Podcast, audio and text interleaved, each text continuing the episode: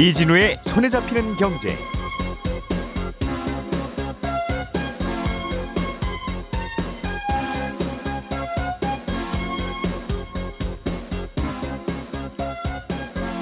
안녕하십니까 이진우입니다. 지난해 집값이 많이 오르면서 올해에도 공동주택 공시 가격이 지난해에 비해서 두 자릿수 넘게 뛰었습니다. 그만큼 보유세도 늘어날 텐데 정부가 부담을 좀 줄이는 방안을 어제 내놨습니다. 1주택자들에게는 어, 보유세 결정 기준인 공시가격을 올해 공시가격이 아닌 지난해 공시가격을 적용하기로 했는데요. 자세한 내용 음, 잠시 후에 전해드리겠습니다. 이번 달 말에 임기가 끝나는 이주열 한국은행 총재 후임으로 새로운 한은 총재 후보자가 지명이 됐습니다만 총재 인선을 두고 어, 청와대와 윤석열 당선자 측이 갈등을 빚고 있습니다. 그러면서 다음 달 중순에 열리는 기준금리 결정 회의에 총재가 참석을 못할 수도 있을 거라는 얘기도 함께 나오는데 만약 총재 자리가 비어 있으면 기준금리 결정 회의는 어떻게 진행되는 건지도 좀 알아보겠습니다. 미국과 중국의 사이가 다시 좀 좋아지는 것 같다는 소식 그리고 러시아사 주식 러시아가 주식 시장을 다시 개방하기로 했다는 소식도 간단히 들어보지요. 3월 24일 목요일 손에 잡히는 경제 광고 잠깐 듣고 바로 시작하겠습니다. 우리가 알던 사실 그 너머를 날카롭게 들여다봅니다. 평일 아침 7시 5분 김종배의 시선 집중.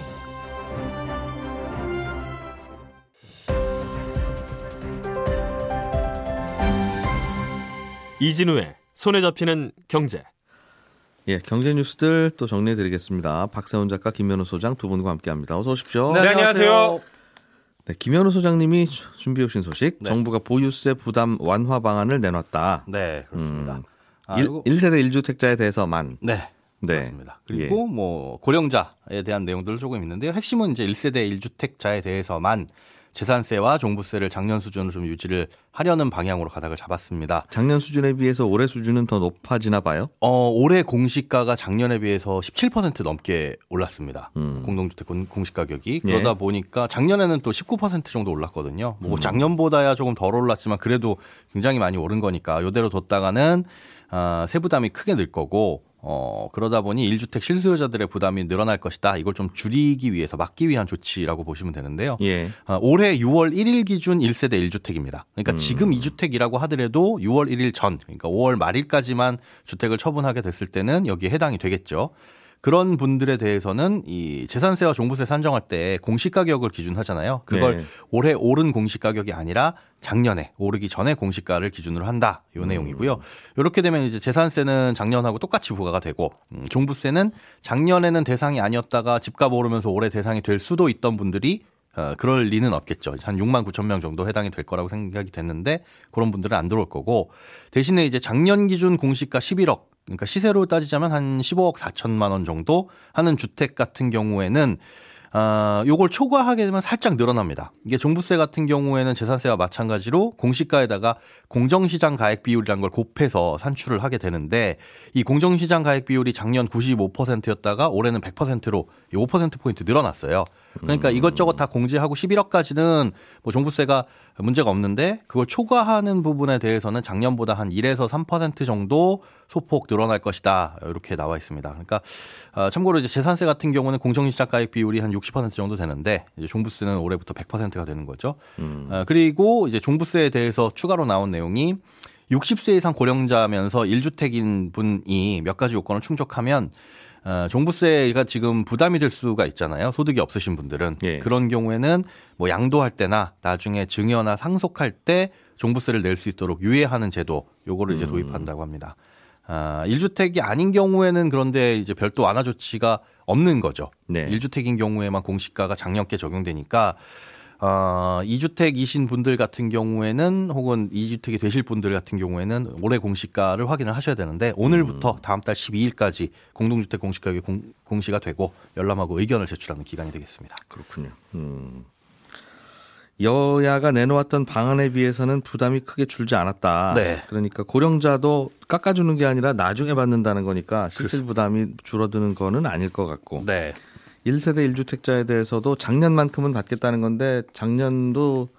높았으니 이른바 장난 아니었다는 네. 뭐 그런 이야기. 1주택자 정도는 특별하게 다주택자 세율에 비하면 뭐 이건 세금도 아니다라는 얘기로 들리긴 들리는데 그래도 음. 갑자기 오른 부분 있겠죠. 있죠. 예. 그래서 사실 그런 것 때문에 뭐 세부담 상한선도 있기는 합니다만. 음. 그래서 이거 깎아줘서 되겠어?라는 이야기도 나오는 모양이에요. 네, 여야가 공통적으로 나오고 있는데 요 방안이 어제 발표되기 전에 뭐 여당이든 아니면 윤석열 대통령 당선인 측에서든 2020년 수준의 공시가를 적용을 해야 된다. 예. 그때 당시로 돌려야 된다라는 목소리를 내고 있었어요. 어, 지금도 마찬가지인 거고. 근데 뭐 정부는 일단 2020년 수준으로 되돌리게 되면 뭐 일반 주택 1세대 1주택 같은 경우에는 작년부터 특례가 좀 적용이 되고 있거든요. 음. 9억 원 이하 주택의 경우에는 뭐 0.05% 포인트 재산세를 깎아주고 있어서 오히려 그 전으로 돌리게 되면 뭐 세부담이 더 늘어날 수 있다라고도 얘기는 하는데 어쨌든지 간에 제도 자체를 바꾼 게 아니고 공시가만 잠깐 스탑 2021년 수준으로 하겠습니다라고 해놓은 거다 보니까 내년 같은 경우에는 결국에는 또 오른 가격, 집값이 떨어지지 않는 이상은 오른 가격으로 공시가가 적용이 되잖아요. 참 네, 이상한 기준이죠. 작, 작년 작년 작년 고지서로 내세요 그냥. 네 그겁니다. 음, 그게 참 딱 그건데 그러다 보니까 내년에는 어떻게 되냐 하면 그것도 그때 가서 생각해 봅시다 하는 거니까 좀 애매합니다. 이게, 이게 참 그러다 보니 내년에는 결국은 또 오른 집값이 적용되지 않겠느냐. 뭐 물론 아까 말씀드린 세부단 상한선이라 상한선이라는 게 있는데 예. 작년보다는 이제 아무리 오르더라도 요 정도를 초과해서 받지는 않겠다라고 하는 상한선이 있습니다. 근데 그 상한선이 종부세가 300%라면서요. 네 그렇습니다. 그러니까 세 배까지는 받겠습니다라는 거니까 아무 의미 없는 상한선이죠. 예, 맞습니다. 음. 그러다 보니 그걸 훨씬 넘어갈 수도 있고 이 세부담 상한선은 작년과 갖춘 기, 같은 기준일 때 해당이 되는 거거든요. 그러니까 음. 어 종부세가 해당이 안 되다가 종부세가 해당되시는 분들은 이제 새롭게 적용되니까 이 세부담 상한선이 적용이 안 될 거고 음. 뭐 2주택이었다가 3주택이신 분들도 마찬가지일 거고요. 그래서 어쨌든지 간에 이거는 뭐이 조삼모사 아니냐라는 목소리도 나오고 있습니다. 그런데 어쨌든지 간에 현재 정부가 내놓은 아니든 아니면 예. 뭐 국회 아니든 뭐 당선인의 공약이든지 간에 공시가를 작년이나 혹은 2020년 수준으로 적용을 하려면 조세특례 제한법 법을 개정해야 돼요. 음. 국회에서 법을 개정해야 되는데 이 재산세가 6월 1일 기준으로 부과가 되다 보니까 네. 일단 5월까지는 뭔가 법을 바꿔야 되겠죠. 물론 이제 재산세는 11월에 고지서가 날라오기는 하겠지만 여유는 있어도 5월에 맞춰 놔야 되는 게 다른 일정을 생각하면 조금 여유가 있는 거고요. 그새 당선자가 5월 10일에 취임하고 나면 네. 5월 31일까지 그걸 뭘 해야 되, 해야 뭐가 바뀌는 건데. 그렇죠. 너무 빠듯하다. 야, 20일 안에 이게 뭐 얼마가 뭐가 되겠는가 그렇습니다. 하는 생각들을 하겠죠. 예. 그래서 예. 일단 지금 정부 입장은 뭐 정부안이 수정된다고 하더라도 이런 일정 감안해서 개정을 좀 서두르겠다. 그리고 앞으로 이제 인수위와 좀 논의를 거쳐서 바꿀 수 있는 여지도 어, 있다라고 남겨놨습니다. 그러니까 음. 그 아까 말씀드린 공정시장 가액 비율 있잖아요. 공시가의 일정 부분 곱- 곱하는 거. 음, 그리고 세부담 상한을 조정하는 거는 이게 법이 아니라 시행령 개정이에요. 네. 그러다 보니까 정부가 국회 동의 없이도 사실은 바꿀 수 있는 부분이라서 음. 새 정부 출범 이후에 추진도 가능은 하다. 뭐 그런 여지도 남아 있고요. 그렇다면 정리를 해보면 예. 어제 발표됐다는 이 보유세 개편 방안은 네. 어, 문재인 정부가 생각하기에 이렇게 바꾸면 좋겠는데까지가 나온 거고. 그렇습니다. 어, 윤석열 정부가 다음에 어떻게 바꿀지는 일단 지금부터 논의해보자. 네. 그래서 오, 6월 5월 말까지죠. 네. 5월 말까지 사이에 뭘 해볼 수 있는 걸 하긴 할, 할 텐데 네. 일단은 지금까지는 이렇겠다. 이것까지는 생각이 생각을 하고 있다. 네. 뭐 최소한이다라고 보시면 될것 같습니다. 그 이상의 변경의 여지도 있는 거고. 예. 어, 그리고 이제 또 특별하게 이제 바뀌는 게 현 정부의 공시 가격 로드맵 이거를 이제 인수위와 논의를 해가지고 내년부터 수정하겠다라는 걸 밝혔어요. 음. 이 공시 가격 현실화 로드맵은 지금 공시가가 현 시세하고 많이 떨어져 있잖아요. 예. 그걸 앞으로 2031년까지 시세의 90%까지 끌어올리겠다라고 하는 게 이 공시가격 현실화 로드맵이었는데 네. 어, 거- 거의 이제 10년 가까이 남은 장기 계획이죠. 근데 이걸 이제 달성을 하기 위해서 90%를 달성하기 위해서는 집값이 어느 정도 오르는 것과 무관하게 무조건 한 1에서 3% 포인트씩 공시가를 끌어올려야 되거든요. 예. 어, 그러다 보니까 요번에 작년이나 재작년처럼 집값이 갑자기 오르는 구간에서는 이게 세부담이 크게 늘어날 수 있으니까 요걸 좀 손보겠다라는 건데 그렇다고 해서 어, 이 현실화 로드맵을 아예 바꾸는 건 아니고요. 없애버리는 건 아니고 음. 목표치 90%를 요거보다 조금 낮추거나 예. 아니면 2031년까지 90%를 맞추겠다고 했는데 그 2031년이라는 시기를 조금 더 뒤로 늦추거나 음. 이런 식으로 방향을 좀 수정해서 종합 계획을 만든 다음에 인수위와 논의를 해보겠다. 그리고 음. 내년에는 그걸 좀 수정해서 적용을 하겠다라고도 밝혔습니다. 그러나 그것도 지금도 문재인 정부가 생각하기에 그렇다는 거니까. 예, 그렇습니다. 방금 말씀하신 이것도 뭐 어떻게 될지 얘기죠. 예. 예. 알겠습니다.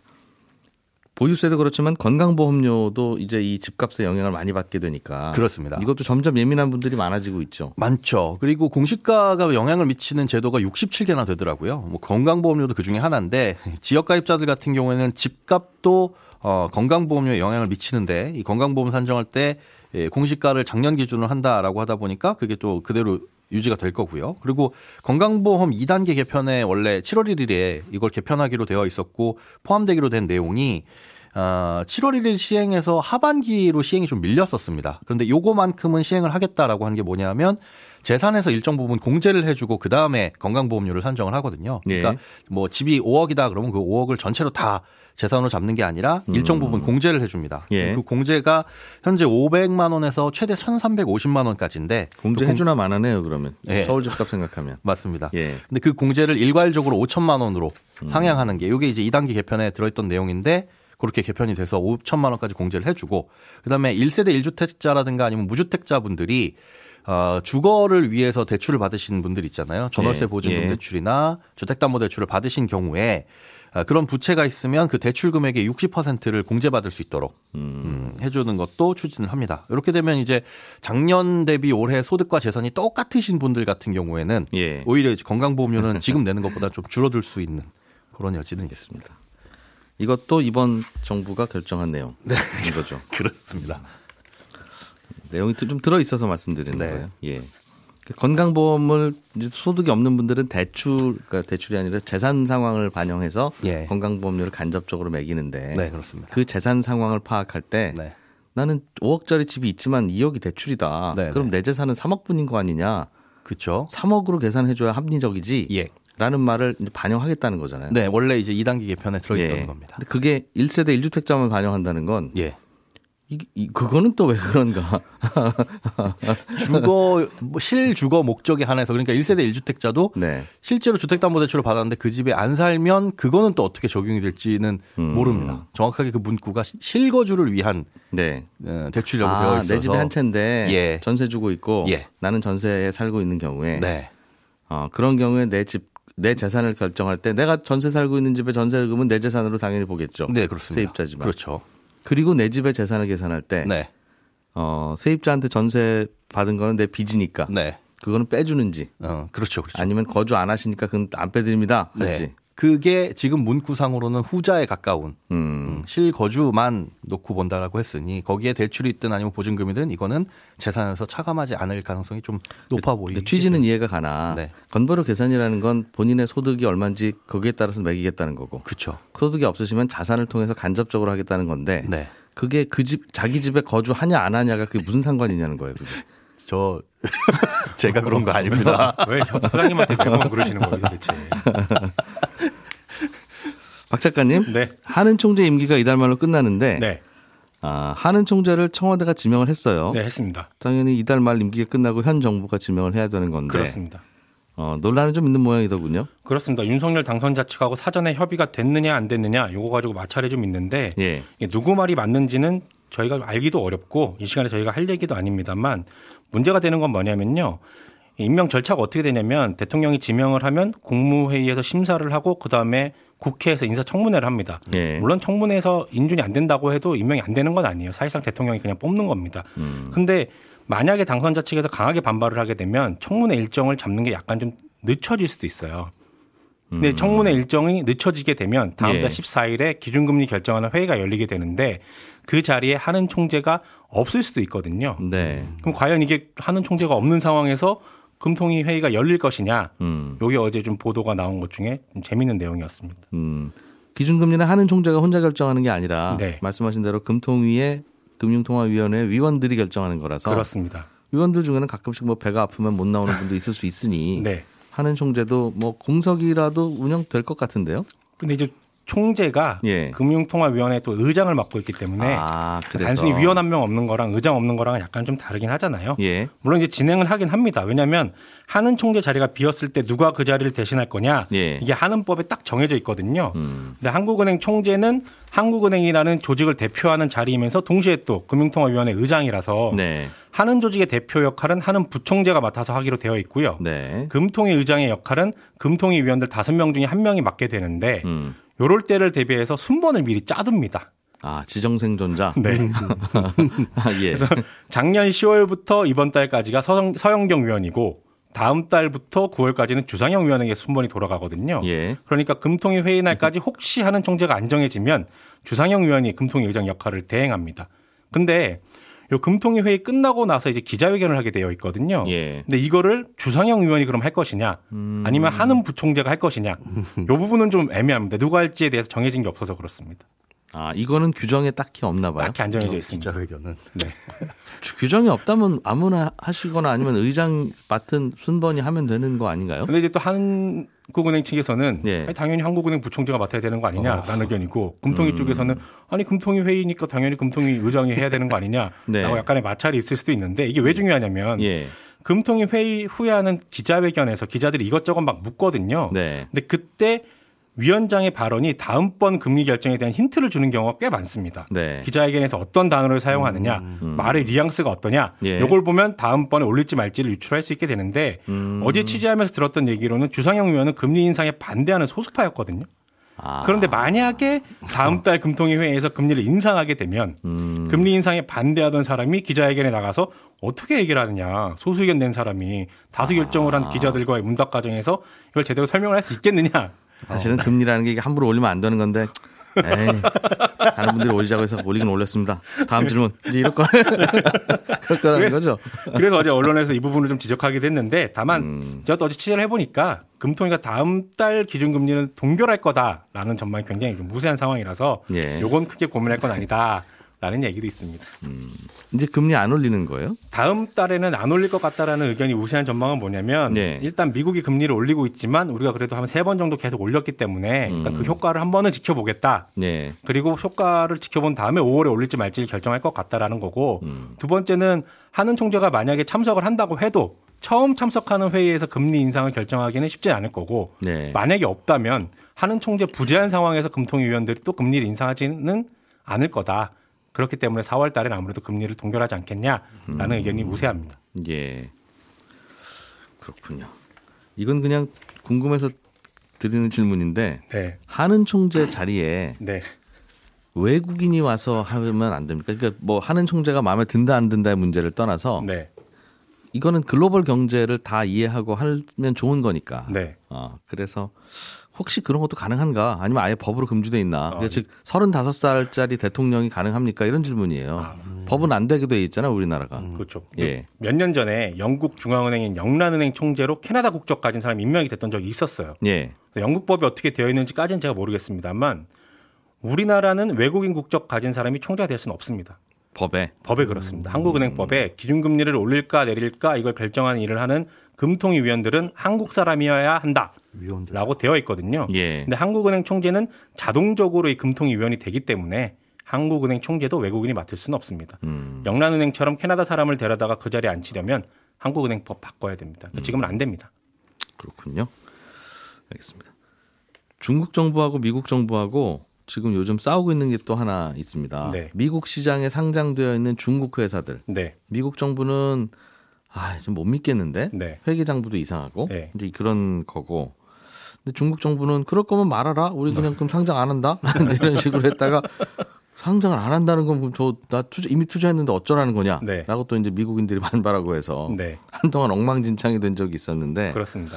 중국 정부가 좀 유화적인 제스처를 취하고 있어요. 네. 어, 미국 정부가 특히 그러하다면 뭐 회계장부 같은 거 기준에 한번 맞춰줘 봐라. 미국 정부 네. 기준에 이런 지시가 나왔 다고요. 중국 정부로부터. 그렇습니다. 예. 중국 증권 당국이 알리바바, 바이두, JD.com 같은 미국 상장에 상장 미국 증시 상장된 자국 기업들 중에 좀 덩치 큰 회사들 불러가지고 회계 감사 자료 공개해 준비 좀 해. 이렇게 지시를 내렸다라는 보도가 나왔습니다. 이걸 두고 외신에서는 중국 당국이 이제 그 말씀하신 회계 감독권 두고 미국하고 벌여왔던 갈등에서 일부 양보할 의사가 있다는 걸 보여준 거다.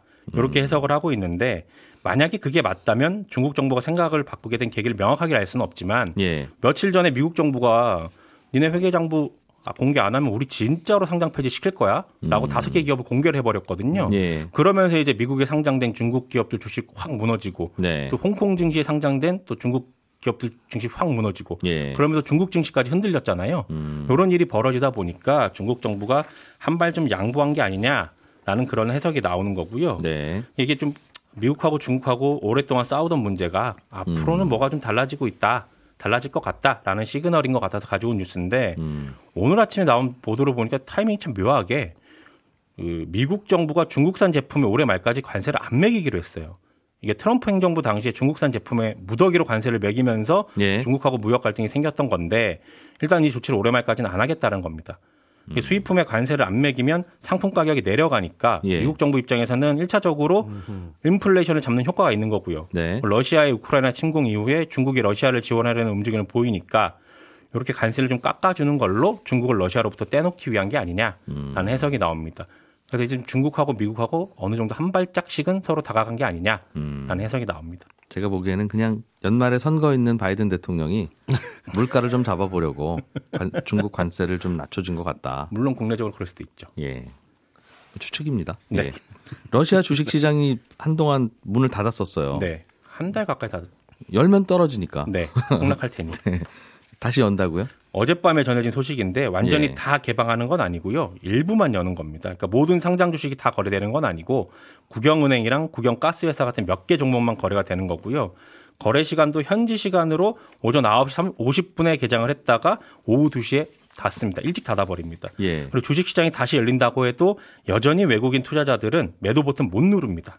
아, 매수만 되고. 있어요? 안 매수만 됩니다. 되고. 네. 러시아 정부는 자국 국부통 펌들을 통해서 올해에만 11조 원 정도 주식시장에 투입을 하기로 했는데 음, 외국인들 손발은 묶은 다음에 정부 차원에서 주식시장에 거액을 투입을 한다면 아마도 주가 폭락 사태는 피할 수 있을 것 아니냐 이런 계산이 선 걸로 보입니다. 살 수는 있다는 거고 네. 외국인들이 네.